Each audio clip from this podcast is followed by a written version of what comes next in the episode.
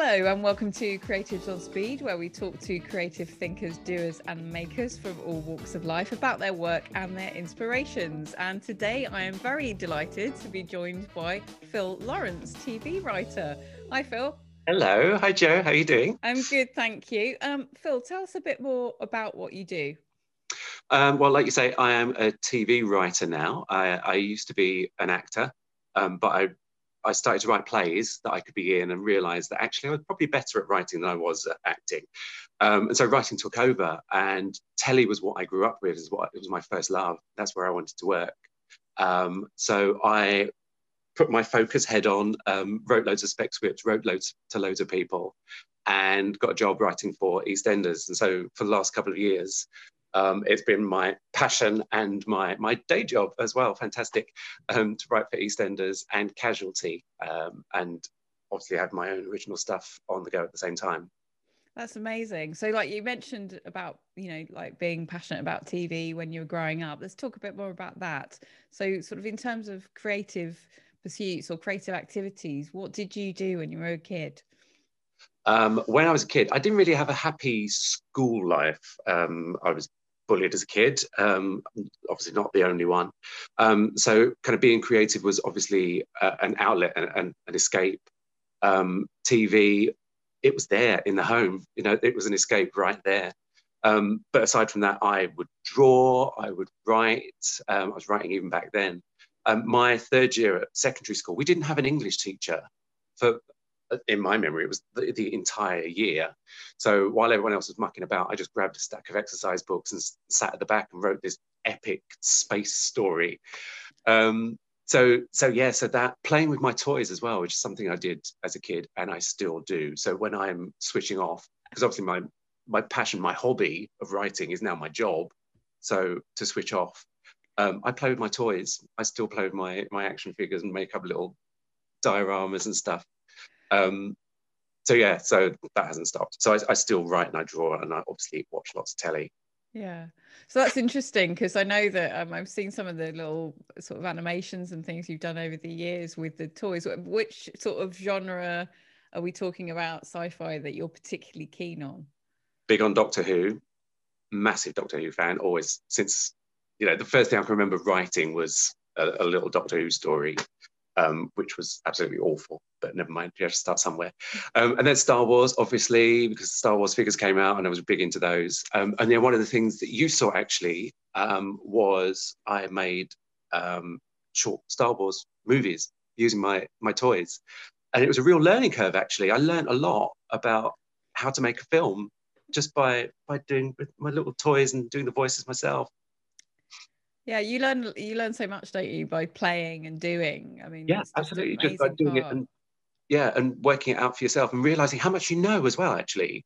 Because i had no kind of formal training but these star wars films were perfectly structured star wars films because i i watched them and devoured them and you kind of instinctively know how to to reconstruct it. Yeah and that's really interesting. So do you think that's uh, you moved towards more towards writing when you were starting to write um, you you obviously got this sort of background in making things and being a playwright and being an actor as well. What sort of things did you draw on in terms of um you know sort of starting to write? Were there any things you thought oh yeah i know i know about structure i know about how to do dialogue because i've been an actor and i know what that's not what that's like. What, yeah. what are the key things? It was nothing that i felt going in that i thought oh oh i know how to do this there was lots of instinctive stuff, like I said, that you just kind of know innately from from hearing stories. Like fairy tales have the same structure, kind of thing, and you, you yeah. just build this stuff.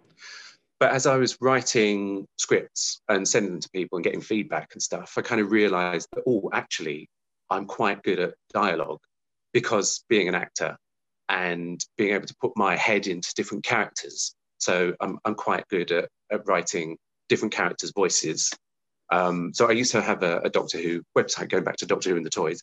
I used to have a, a website where I'd do um, a monthly comic strip using the toys. And one of the things that everyone said to me was, oh my God, you can really write for each Doctor, because obviously each character is distinct.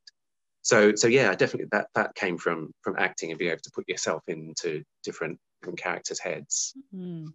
Yeah. So you talked about sort of writing for TV. Was there a kind of pivotal moment where you sort of have a there's a light bulb when you went, yeah, this is what I'm going to do now? Because you've you've been uh, you're one of the people I really admire because you've been really sort of focused on your journey, um, particularly in sort of recent years. So sort of talk talk us talk to us a bit about that moment. I think sometimes you have to have that kind of focus, and I think we do have those kind of light bulb, like you say, light bulb moments in your life um, and I think I just kind of had a perfect storm, if you like, in my life. Um, it was about four, no, it was six years ago. Blimey, time's thrown. Um, and we had a, a, bit of a family crisis. We nearly lost my dad. Um, he's still going, by the way, spoiler alert. Um, so we had this big grief crisis. Um, I started to lose my day job because um, the, the, the financial crash and everything. So this day job that I'd been relying on had been sort of paying the bills while I was doing low paid acting work and stuff, um, was sort of collapsing under my feet. And my partner was in a really, really stressful job. So it kind of became, I felt it was like my responsibility to step up and sort of be the breadwinner, if you like. Um, and I, I don't have any qualifications. The, the only thing I could do is act or write. And I didn't think I was that successful an actor. So I thought, well, writing is probably something I can do. Um, and I'd been going to the London Screenwriters Festival for a couple of years and kind of got a sense that that, that was where I really wanted to go. TV was what I really wanted to do. Um, and kind of always felt it's where I'd end up. Um, but you can't go into these sort of careers thinking, oh, I'll just end up there. No, you have to be driven and focused. And so I did have that light bulb moment of going, yeah, I need to step up now. I need to, get on and do it. And I just had this um, real epiphany of that's where I want to go to. And at the time, it was continuing drama. I wanted to write for EastEnders and Casualty and those kind of shows because I felt that was a good entry. Uh, they take new writers; it's, it's a way in. Um, and so I thought, well, that's that's where I want to go. And just had it in my head, right? To get there, I need to do this. To get that, I need to do this. And just, I just saw this path, and I thought, that's it. That that's that's what I'm go, to go for. Um, and if you want to know what that path was, uh, I can quickly tell you. It was there was a kind of three-year plan first it didn't work out this way, but the first year was um, research all the soaps. So I watched every soap, so I knew what was going on in, in all of them. Became an expert. Um, I mean, I had been watching most of them, but just really studied them, became an expert. Um, wrote lots of scripts, so I had a real kind of body of work because inevitably you write your magnus opus, show that to people, and they go, "Oh, we love it. We can't produce it, so what else have we got?" yeah, something else in your back pocket. Yeah. Um, and so year two was then get an agent. So I approached some agents, got loads of knockbacks, but eventually did get an agent. And then year three would have been um, get a commission. Um, got close. I did get a, a trial on Doctors, but um, but yeah, it was the fourth year when I got my my actual commission. So yeah, three year plan turning into a four year plan. That's that's not so bad. That's amazing. And um, you know what's really interesting about that, I think, is the amount of well, one dedication that you have to put in to achieve some of these things. It's not like you can just wake up one day and go, "I'm going to write for TV," um, you know. But you you you had obviously all the experience of writing other stuff before you got there. Um, what what would you say were the biggest things in terms of um, obstacles either personally sort of you know and or just kind of getting up every day and sort of applying yourself on this on this journey? Yeah um focus was the massive thing and just getting rid of stuff that wasn't aimed at my career. Um, it sounds really mercenary but i just had to uh, just be be that blinkered. So certain friends i had to kind of stop seeing um, the, the Doctor Who website, that had to go, couldn't do that anymore.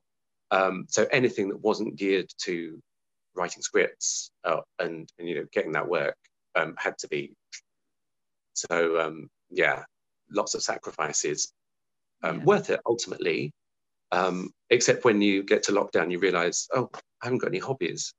what am I going to do? I'm bored. Uh, what um, sort of tricks and habits did you have to instill in yourself or sort of maybe on a daily, weekly basis to kind of forge forge your path forge forward, if you like? Yeah, well, everyone says if, if, you're going to be a writer, you have to write every day. So that was a big thing. So yeah, some carving time out because I had a day job as well. So I'd get up at six um, and plan the next, plan the day before what I was going to do. So i'd get up at six, know exactly what I'm going to do um, on a particular project. Always have several projects on the go at the same the same time. So when something's, so when you've you've written something, you sort of leave, leave, put that to bed, then you're not sort of waiting. You're working on the next thing. So always have several things on the go at the same time. Um, I would get up at six, work until um, going to work, come home, and then write again. Um, and writing every day doesn't necessarily mean putting pen to paper or writing script. It's just thinking about the project and, and working on the project and just keeping it here all the time.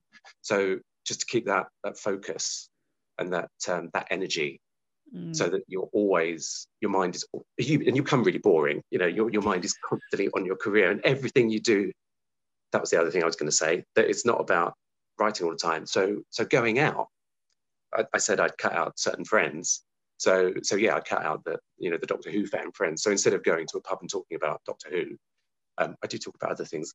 I'm not that fun minded um, so I'd go to uh, a writer's networking drinks um, and you know go and meet people that would help my career because it is it's, it's you know it's a people career and it's all about who you know at the end of the day as well. But also those conversations you know it's not it's not necessarily that necessarily the case that as a writer you have to become kind of a recluse you i think when you're you're you're writing dialogue uh, you know it's so important to go and listen to people's conversations even if you're just earwigging in a coffee shop would you say that's the case for you? Definitely. Yeah. Yeah. yeah. I mean, one of your questions is where do you where do you get your creativity mm, from? Yeah. One of my answers is, or pre-lockdown certainly, was um, public transport and coffee shops. You know, just going on buses and getting snapshots of people's lives. So inspiring. And as you say, picking up um, other other ways of talking, people's dialects, and yeah, and you just sort of steal that and squirrel it away and think, oh yeah, that suits that character. Yeah, and I also think it's fascinating that there are whole stories behind those lines of dialogue that people say. So, oh, why did you say it like that? You know, what's going on there? Who is Marjorie? And you know that kind of thing. I think that's fascinating. Are there any are there any other sort of tricks and tips as, as sort of a script writer that you would say have really helped you? Yes, um, there's a few things that I've picked up actually. Um, one, talking about um, character voices, um, a couple of things for um, character voices. If one of the criticisms that was leveled at my writing quite early on was that all the characters sounded the same, which is a really easy trick to fall into because obviously it's all coming from you, it's all coming from one person. So, one trick that I started to use was to kind of cast people in my head as um, so people that I knew would be the characters because they've got really distinctive ways of talking. And so then everyone starts to be different. So, like, steal someone that you know in real life, steal someone from telly. Also, talking about character voices, when I was doing my trial for EastEnders and sort of testing myself whether I knew how to write for each character, what I did was um, kind of wrote out little scenes for them for each of them where the postman comes to the door with a parcel, an unexpected parcel, and just writing how each character reacts to it because they're, they're all going to do it really differently. Yeah, that's that really yeah interesting. Just just way of sort of testing that you know how each character speaks, and obviously you can do that for your own spec scripts as well.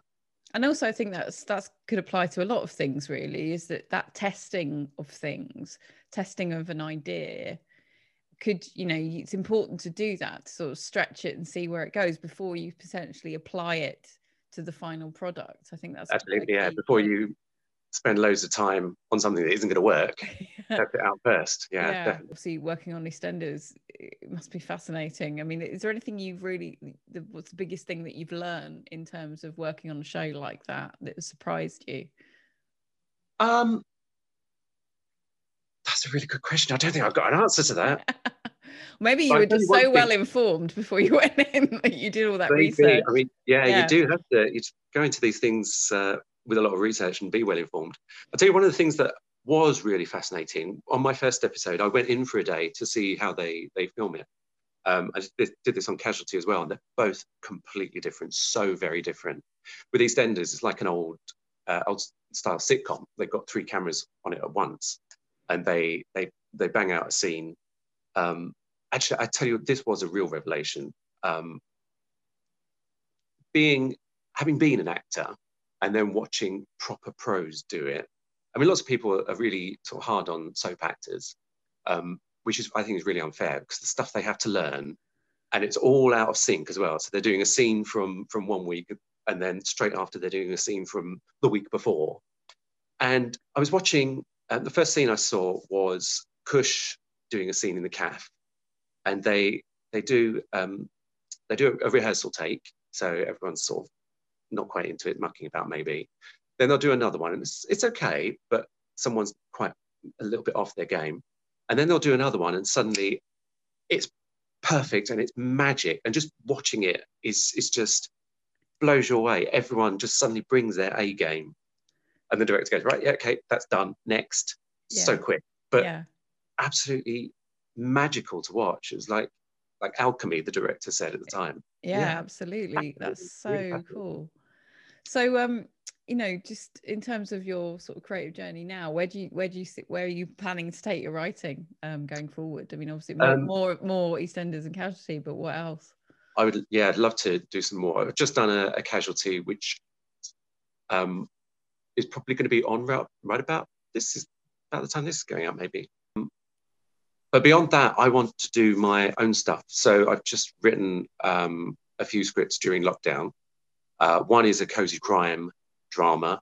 Another one is a four-part thriller, which would be perfect for ITV or Channel Five. Just saying. Just as they're um, listening, obviously they're, listening, they're watching. You know. Yeah.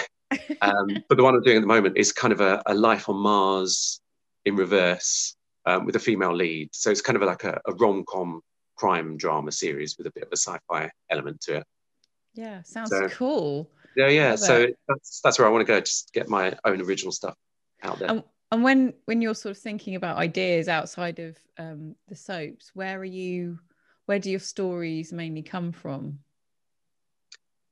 Really interesting question. Um, like I said, I, I go out pre-lockdown. I'd go to cafes and and just get little snapshots of life, buses and trains and stuff and then that will spark something and then it will collide with another idea that i had a few months ago um, but it tends to be i mean i've been i've been, I've been writing for good old 10 11 years. So i kind of know what my writer's voice is if you like and so the kind of themes that i want to explore. So when i get an idea i kind of i think yeah where am i in this idea? Where's my usp if you like? Um, what's what's my take on this idea? So that's that's when the the idea starts to ferment. And you think yeah what what kind of character is going to embody this question for me and it just kind of builds from there yeah and what sort of what sort of process do you go through to sort of build on that that character um I tell you, this is going to sound really bad. Um, I use John Yorke's book. it's a classic. What can you say? It's so good.